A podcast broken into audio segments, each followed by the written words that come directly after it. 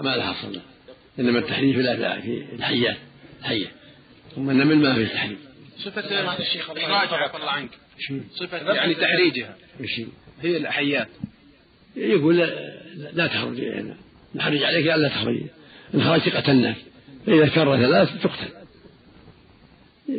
يعني كلام كلام مفهوم. كلام مفهوم يعني. في مجلس واحد الله إليك في مجلس واحد. كل خرجت ثلاث مرات. ذبح الدجاج. لابد أن يكون في اتجاه القبلة ذبح الدجاج؟ أفضل أفضل. هل هو مستحب الأصل فيه ولا الوجوب؟ لا لا مستحب. الأصل الاستحباب طيب حديث انفرد بتس... حديث في أحد رجال السند لم يوفقه غير ابن حبان. إذا كان ما جرح الآخرون يعتبر حسن. إذا كان ما جرح أحد غيره. انفرد بتصحيح انفرد بتوثيق ابن حبان. وغيره ما ما جرحوه ما في أحد جرحه. لا, لا ما أحد جرح ما في أحد جرح ولا تعدي لا بأس من باب الحاجة من باب الحاجة حكم أخذ من اللحية صلى الله عليه وسلم الرسول يقول وفروا اللحى أعفوا اللحى أرخوا اللحى لا يخل شيء. وعن أبي قتادة رضي الله عنه في قصة الحمار الوحشي فأكل منه النبي صلى الله عليه وسلم متفق عليه. وعن أسماء بنت أبي بكر رضي الله عنها قالت نحرنا على عهد رسول الله صلى الله عليه وسلم فرسا فأكلناه. متفق عليه. وعن ابن عباس رضي الله عنهما قال أكل الضب على مائدة رسول الله صلى الله عليه وسلم. متفق عليه. وعن عبد الرحمن بن عثمان القرشي رضي الله عنه أن طبيبا سأل رسول الله صلى الله عليه وسلم عن الضفدع يجعلها في دواه فنهى عن قتلها. أخرجه أحمد وصححه الحاكم وأخرجه أبو داود والنسائي. بسم الله الرحمن الرحيم. الحمد لله وصلى الله وسلم على رسول الله وعلى آله وأصحابه ومن يهتدى أما بعد هذه الأحاديث الأربعة كلها تتعلق بالأطعمة. الحديث الأول الصيد بالنسبة إلى المحرم إذا صاده الحلال. يدل حديث أبي قتادة على أنه لا بأس به إذا صاده الحلال. أن يأكل منه المحرم وفي حديث أنه صلى الله عليه وسلم قال لما سألوه قال هل منكم أحد أشار إليه؟ أو مراه بشيء؟ قالوا لا. قال فكلوا. وهكذا جاء في حديث أبي طلحة. حديث طلحة أنه النبي أكل الصيد الذي صاده الحلال. فالحاصل أن الحلال إذا صاد صيدا ولم يقصد به المحرم ولم يعنه المحرم لا بأمر ولا بإشارة فإنه يحل للمحرم الأكل منه. وكان أبو قتادة معهم في طريقه من الحديبية ولم يحرم. وهم محرمون. فأبصر حمار وحش حمل عليه وقتله. وأكلوا منه ثم سألوا النبي فأقرهم على ذلك. وفي حديث آخر أنه صلى الله عليه وسلم لم أهدي إليه صيد فرده وقال إن لم نرده عليك إلا أن حرم حديث صعب بن الثابت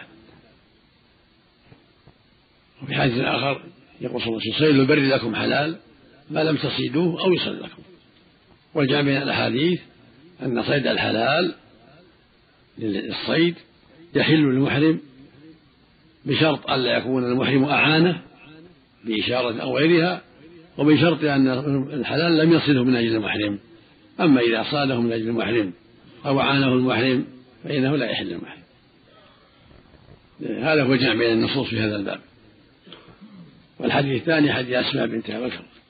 أنهم نحروا على أجل فرسا فأكب وهم في المدينة. كما جاء في الرواية الصحيح أنه في المدينة. هذا يدل على أنه لا بأس بالخيل النبي صلى الله عليه وسلم رخص بالخيل ونهى عن الحمر الأهلية.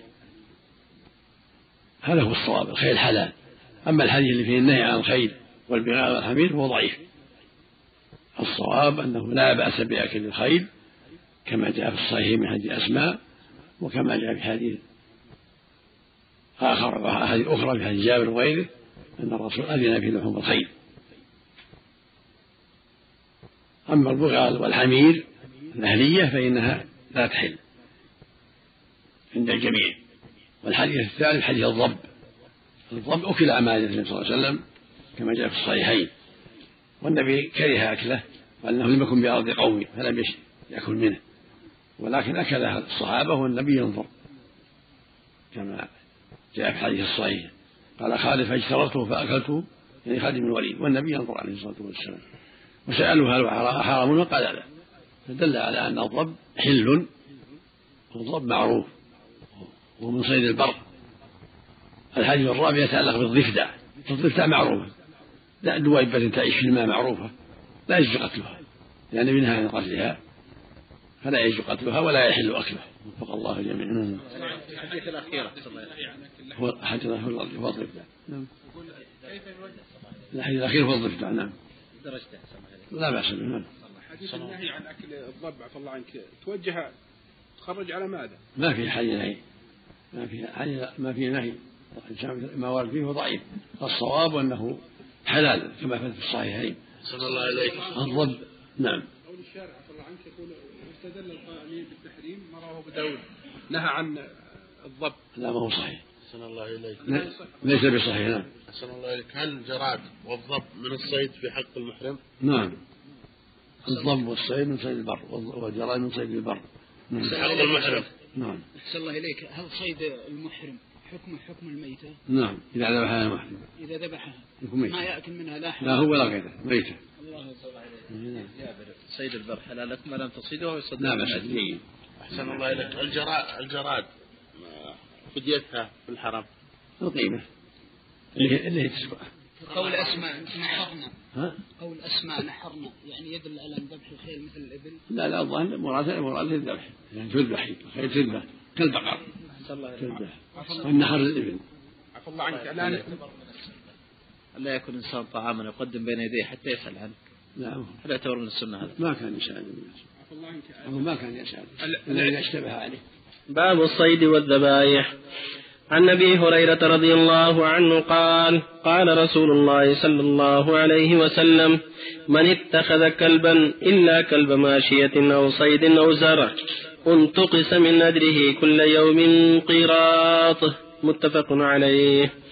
وعن ابي بن حاتم رضي الله عنه قال قال رسول الله صلى الله عليه وسلم إذا أرسلت كلبك فاذكر اسم الله عليه فإن أمسك عليك فأدركته حيا فاذبحه. فاذبحه وإن أدركته قد قتل, قد قتل ولم يأكل منه فكله وإن وجدت مع كلبك كلبا غيره وقد قتل فلا تأكل فإنك لا تدري أيهما قتله. وإن رميت بسهمك فاذكر اسم الله تعالى. فإن غاب عنك يوما فلم تجد فيه إلا أثر سهمك فكل إن شئت.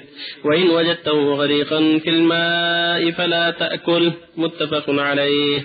وهذا لفظ مسلم. وعن عدي بن وعن عدي رضي الله عنه قال سألت رسول الله صلى الله عليه وسلم عن صيد المعراض. فقال إذا أصبت بحده فكل وإذا أصبت بعرضه فقتل فإنه وقيد فلا تأكل رواه البخاري. وعن أبي ثعلبة رضي الله عنه عن النبي صلى الله عليه وسلم قال إذا رميت بسهمك فغاب عنك فأدركته فكله ما لم يمتن أخرجه مسلم.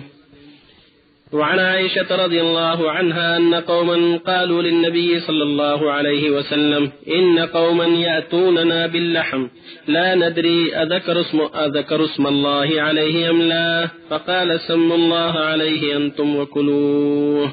رواه البخاري. الحمد لله وصلى الله وسلم على رسول الله وعلى آله وأصحابه ومن اهتدى به أما بعد هذه الأحاديث تعالى بالصيد والذبائح. الله جل وعلا أباح للمسلمين الصيد. كان إذا كانوا ليسوا بحرم إذا كانوا حلالا وأباح صيد البحر مطلقا. قال جل وعلا وحرم عليكم صيد البر ما دمتم حرما قال لا تقربوا الصيد وأنتم حرم قال حرم صيد البحر وطعامه تعالى لكم وللسيارة. وحرم عليكم صيد البر ما دمتم حرما والصيد هو الذي يؤكل من الربا والأرانب هو الوعل وحمر الوحش وأشبه ذلك من الصيد الذي أباحه الله. أما ما حرم معروف مثل ذي من السباع وإذا مثل من الطير ليس بصيد بل هو محرم. لكن الصيود ليست من ذوات النياب الناب وليس من ذوات المخلب من الحمام عصفور وأشباه مما يؤكل الله أباح العباد. والحديث الأول يقول صلى الله عليه وسلم من اقتنى كلبا إلا كلب صيد أو ماشية أو زرع فإنه ينتقص من أجل كل يوم قيراط. باللفظ الآخر قيراطان. وفي حديث ابن عمر عند في الصحيحين قراطان أيضا. هذا يريد الحذر من اقتناء الكلاب إلا كلب الصيد أو ماشية في الزرع وأن صاحب الكلب غير الثلاثة ينقص من أجل كل يوم قراطة. هذا يدل على منع من ذلك. لا يجوز له اقتناؤه. إلا إذا كان للصيد أو للماشية حراسة الغنم أو للزرع حراسة المزارع فلا بأس. لهذه المقاصد الثلاثة. إن لم يكن أسود. أما الأسود فلا يجوز اقتناء بل يقتل. النبي صلى الله عليه وسلم أمر بقتل الكلاب ثم نهى عن قتلها. إلا كلب الأسود البهيم هذا يقتل ولا يقتنى لأنه شيطان. في اللفظ الآخر واقتلوا كل أسود بهيم ذي الطفيتين ذي النقطتين في وجهه. المقصود أن الكلاب التي تقتنى لا بد تكون غير سوداء في الصيد في الصيد والزرع والماشية. لا بأس بها. أما اقتناؤه لغير ذلك فهذا ينقص الأجر. ولا يجوز المؤمن اقتناؤها لغير الثلاثة. أما الأسود فلا يقتنى أبدا لا للصيد ولا للماشية ولا للزرع. وبين في حديث علي رضي الله عنه بن حاتم أنه إذا أصاب بسهمة وأدركه ميتا فهو حلال. وإن أدركه حيا ذبحه. وهكذا ما أصابه ما أصابه بكلبه. أو بحد المعراض فإنه يباح له. إذا وجده ميتا. فإن وجده حيا فإنه يذبحه إذا وجده حيا ما قتله الكلب ولا قتله المعراض فإنه يزكيه ويحل. أما ما أصاب بحد المعراض لا بحد بعرض المعراض لا بحده هذا وقيه لكن يقول موقولة علينا الموقولة الموقولة الموقولة هي تضرب حتى تموت هذه يقال لها موقولة ما تحل فإذا أصابها بعرض المعراض أو بخشبة أو بحجر لا حد له هذا يسمى وقيه وإذا رمى الصيد وغاب عنه فلم يجد فيه أثر إلا أثر سهمه حل له. أما إذا كان في وجد فيه أثر سهم آخر فإنه لا يحل. لأن لا يدري هل قتله سهمه أو قتله السهم الآخر. وهكذا إذا أرسل كلبا المعلم فأصاب الصيد فإنه يحل إذا قتله الكلب المعلم. فإذا ذكره حيا ذبحه. وإن وجد مع كلب كلبا آخر لم يحل. لأن يدري كلبه قتله أو الكلب الآخر. وإذا غاب عنه فلم يمكن كما في حديث ثعلبة إذا غاب ولم يمكن فله هو حلال. أما إذا غاب عنه وجده ممكنا قد أروح خاس فلا يحل. له صار صار ميتا. والحديث الخامس حديث عائشة رضي الله عنها أن قيل النبي أن قوم يأتون باللحم. ما ندري ذكر رسول الله عليه أم لا أفنأكله قال كلوه سموا الله عليه وكلوه في اللفظ الآخر أنهم أنهم ناس حدث عهد من الإسلام فيأتون إلى عائشة بالصيد أو بالهدية أو لغيرها ولا يدرى عنهم هل سموا أم لا. قال سموا الله عليه أنتم وكلوا. هذا يدل على الأصل في ذبيحة المسلم الحل. الأصل فيها الحل. ما دام مسلم ذبيحته هذا الإنسان يسمي ويأكل والحمد لله. إنما تحرم ذبيحة الكافر الوثني والمجوسي. أما المسلم والكتابي ذبيحته حلال. هذا هو الأصل. وفق الله. المقصود بالقراطة جزء من الأجر يعني. عند عند جمع جمع من العرب يرونه واحد من عشرين وعند جماعة آخرين سهم من أربعة وعشرين ثلث الثمن. والمقصود أنها جزء من الأجر يعني. الحديث الآخر أنه كجبل أحد نعم. الحديث الآخر في حديث اتباع الجنازة كجبل أحد هذا في الأجر غير الموضوع هذا. نعم. حديث أبي ثعلب الخشني الذي رواه داود إذا أرسلت كلبك فاذكر اسم الله. فكل وين أكل منه صلى الله عليه لا وسلم ضعيف هذا ممكن. شاذ. هل لابد مخالف الأحاديث الصحيحة هل لابد من إراقة الدم إذا أرسل بحده إذا أصاب بحده إيه نعم. إذا أصاب بحده فقتله يكفي إذا أرسل بحده ولم ي- يجد. ما دام أصاب بحده قتله؟ التسمية عند إرسال الصيدة يجب يجب. فإن فإن نفسها سقطت. صلى الله عليه أو كان جاهلا سقطت. صلى الله عملك يا شيخ اقتناء الكلب لحراسة المنزل صلى الله عملك ما ما باعها النبي إلا ثلاثة الصيد الصيد والماشي والزرع. الجوارح كيف يرضى الجيم ينقص أجره الله عملك يا شيخ بعض الدول صلى الله عمل تذبح الدجاج بالصعق الكهربائي أو بالخنق مثلا كيف مثلا يعمل الشخص؟ مثلا إذا ما وجد إلا هذه الوسيلة صلى الله عملك يأكل منها أو لا ميتة. هذه ميتة. تعتبر ميتة. نعم نعم. لكن لابد من ثبوت ذلك لديه صلى الله عليه وسلم. نعم. لابد من ثبوت هذا الشيء لديه أو إن كانت من من ذبائح هذا الكتاب تحله. إلا أن يثبت عليه أنها ذبحت بغير شرع بالصعق أو بغيره. أما إذا كان من ذبيحة المجوس أو الوثنيين هذا تحرم مطلقا. شاهد أحسن الله عملك شاهد الرقبة وشاهد الرأس أحسن الله عملك في هذه الحالة ما يأكل منها صلى الله المقصود إذا كان بالصعق أو غيره ما هو بالذبح ما ما تحل. صلى الله عليه فسر قوله تعالى وما علمتم من الجوارح بين الجوارح إلى الكواسب من الطير والسباع. صلى الله عليه مكلمين ومعلمين. الظاهر أنه معلم يعني معلمينها كيفية, كيفية الكر والفر. عفى الله عنك الجوارح صلى الله عليك فسرها بعض المفسرين بأنها الكواسب من الطير والسباع. أي. خاصة بالكلاب هي الجوارح. لا معلمين. المكلمين معلمينهن كيف كيف يصيدن صلى الله أو الشارع عفى الله عنك. أو أخرج حشوه فيحل بلا ذكاء. أي نعم يعني الكلب يعني. قتله الكلب. نعم. ولو بإخراج حشوه.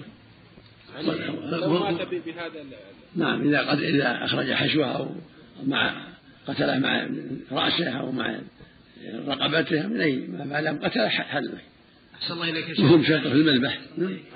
من قال الجمع بين الروايتين؟ قيراط وقيراطان. أن قيراطان إذا كان في المدن أنه أكثر ضرر؟ لا لا لا, لا بس زيادة مقبولة. زيادة الثقة مقبولة. الله التسمية قد أنه يكون في أول قال قراءة ثم قال صلى الله عليه وسلم قراءة جاء الوحي بقراءته التسمية على أنها واجبة من سنة؟ عفى الله عنك. التسبيح واجب. الله أمر بها. وإذا نسي أحسن الله إليك التسمية إذا نسي لا لا حرج. إن شاء الله. ربنا لا تؤاخذنا إن نسينا أو أخطأنا. هذا هو الصواب. الله هل تجوز التجارة في كلاب الصيد؟ والجاهل كذلك نعم. والتجارة في كلاب الصيد. لا لا ما يباع ما يباع. الكلب ما يباع. النبي صلى الله عليه وسلم نهى عن بيع الكلاب قال ثمن الكلب خبيث. لكن لكن يربيه فقط يربيه ويعلمه بس. ويغرم ثمنه أحسن الله ولا يغرم ولا شيء ما له قيمة. هل يشترط في الصيد أحسن الله إليك؟ هل يشترط في الصيد؟ حديث عائشة. وش معنى أكل الصيد؟ يعني بعض الناس يستخدم هواية بس يرسل يلعب يرميه. الإنسان يلعب ما يجوز. لابد يصيد للأكل أو للبيع. للفائدة للعب ما يجوز. وعن عبد الله بن مغفل رضي الله عنه أن رسول الله صلى الله عليه وسلم نهى عن الخذف وقال إنها لا تصيد صيدا ولا تنكو عدوا ولكنها تكسر السن وتفقع ولكنها تكسر السن وتفقع العين. جزاكم الله. متفق عليه واللفظ لمسلم. وعن ابن عباس رضي الله عنهما أن النبي صلى الله عليه وسلم قال لا تتخذوا شيئا فيه الروح غرضا. رواه مسلم. وعن كعب بن مالك رضي الله عنه أن امرأة ذبحت شاة بحجر فسئل النبي صلى الله عليه وسلم عن ذلك فأمر بأكلها. رواه البخاري. وعن رافع بن خديج رضي الله عنه عن النبي صلى الله عليه وسلم قال ما أنهر الدم وذكر اسم الله عليه فكل ليس السن والظفر أما السن فعظم وأما الظفر فمدى الحبشة. متفق عليه. الحمد لله صلى الله وسلم على رسول الله وعلى آله وأصحابه من اهتدى بهداه. أما بعد فهذه الأحاديث الأربعة كلها تتعلق بالذبح. وآلاته. النبي صلى الله عليه وسلم في الله بن مغفل المزني نهى عن الخلف. قال إنها لأن الخلفة أو طريقة الخلف لا تصير صيدا ولا تنكأ عدوا ولكنها تكسر السن وتلقى العين. والخلف هكذا بالأصابع. يخلف بالحجر أو نحوه بالأصابع. قد تصيب عينها أو تصيب عين غيره. أو تصيب فمه أو فم غيره. المقصود أن الخلف لا يجوز لأن الرسول نهى عنه. إذا كان يريد رمي شيء يستحق الرمي يرميه برمي مضبوط. إذا كان يرمي حية يرمي عقرب يرمي شيء يستحق الرمي يرميه بشيء مضبوط. لا يكون لا يكون في خطر والحديث الثاني فيه النهي عن اتخاذ ما فيه الروح غرضا ونهيج دجاجة أو حمامة حية أو سخلة أو غير ذلك من عرض يرمى شبح يرمى. لا يجوز هذا لأنها تعذيب بالحيوان وظلم في رواية مسلم عن ابن عمر رضي الله عنهما قال لعن رسول الله من يتخذ شيء فيه الروح لعن يدعى أنه من الكبائر. معنى ذلك يحط شاة شبح أو دجاجة أو سهلة أو حمامة شبحا للرماة. غرض يرمى لا يجوز. بل تذبح ذبح شرعي إذا أراد ذبحها يذبح ذبح شرعي. كما يأتي في حديث شداد بن أوس. الحديث الثالث فيها النبي صلى الله عليه وسلم أقر ذبح المرأة. فدل على أنها لا بأس أن تذبح. إذا ذبحت ذبح شرعي توكل ذبيحتها. ما ذبحت بحجر إذا كان الحجر له حد بذبحته الإنسان أجزى سواء كان الذابح امرأة أو رجل. فالمرأة كما أنها تطبخ تعمل ما يحتاجه الرجال كذلك تذبح. لا بأس أن تذبح. إذا ذبحت الذبح الشرعي ذبيحتها حلال كالرجل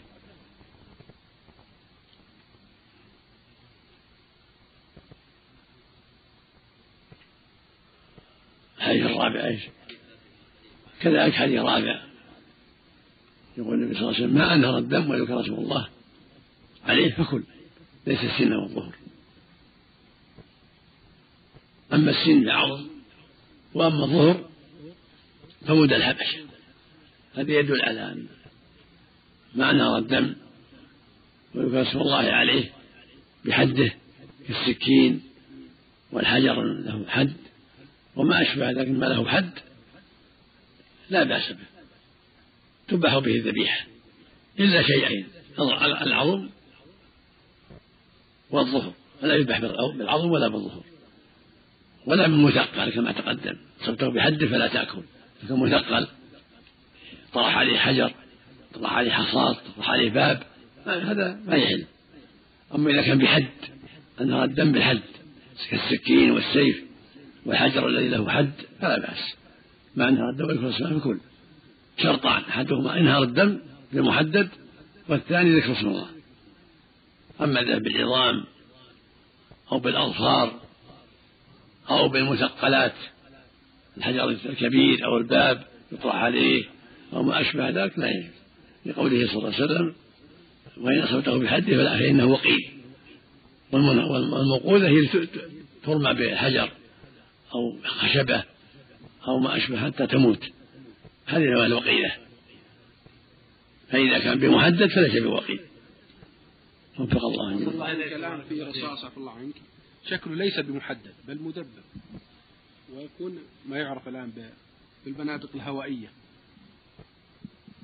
هل يكون هذا حكمه حكمه ولا هذا ينهي الدم إذا هذا يميع بالنار ينهي الدم في البندق والمجمع وغيرها. نعم. الله هل يقاس مثلا في المقلاع صلى الله عليه وسلم؟ نعم. على النهي بالخد صلى الله عليه وسلم. هذا مشقة ما يصلح. ما يصلح؟ نعم. يعني ما نعم. ما تجزي بضرب العصافير نعم. النباطة لا. لأنها بالمثقل قوة قوة ضربته نعم ولو حط فيها محدد.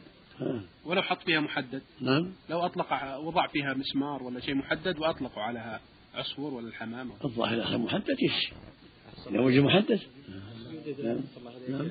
أحد المصانع الموجودة في المملكة عندنا رحمة الله إليه يجمع الدجاج ومن ثم تمر آلات بعد ضربها بالكمبيوتر أحسن الله عليك اوتوماتيك ثم تقتل أحسن الله عليك هل هذا جائز؟ محدد يعني؟ اي نعم ها؟ اي نعم ذبح. آلات محددة اي نعم ذبح. اي نعم إذا سمع عليها. أحسن الله عليك يعني شخص واحد سمع الجميع فعل الله. إليك. إذا وضعوا هدف حيوان وقتلوا هل توكل؟ سميتها لا ميتة الله عنك إذا كانت دابة يعني كثعبان أو عقرب وضعوها وجدوها وحطوها في قبس ثم بدأوا بضربها.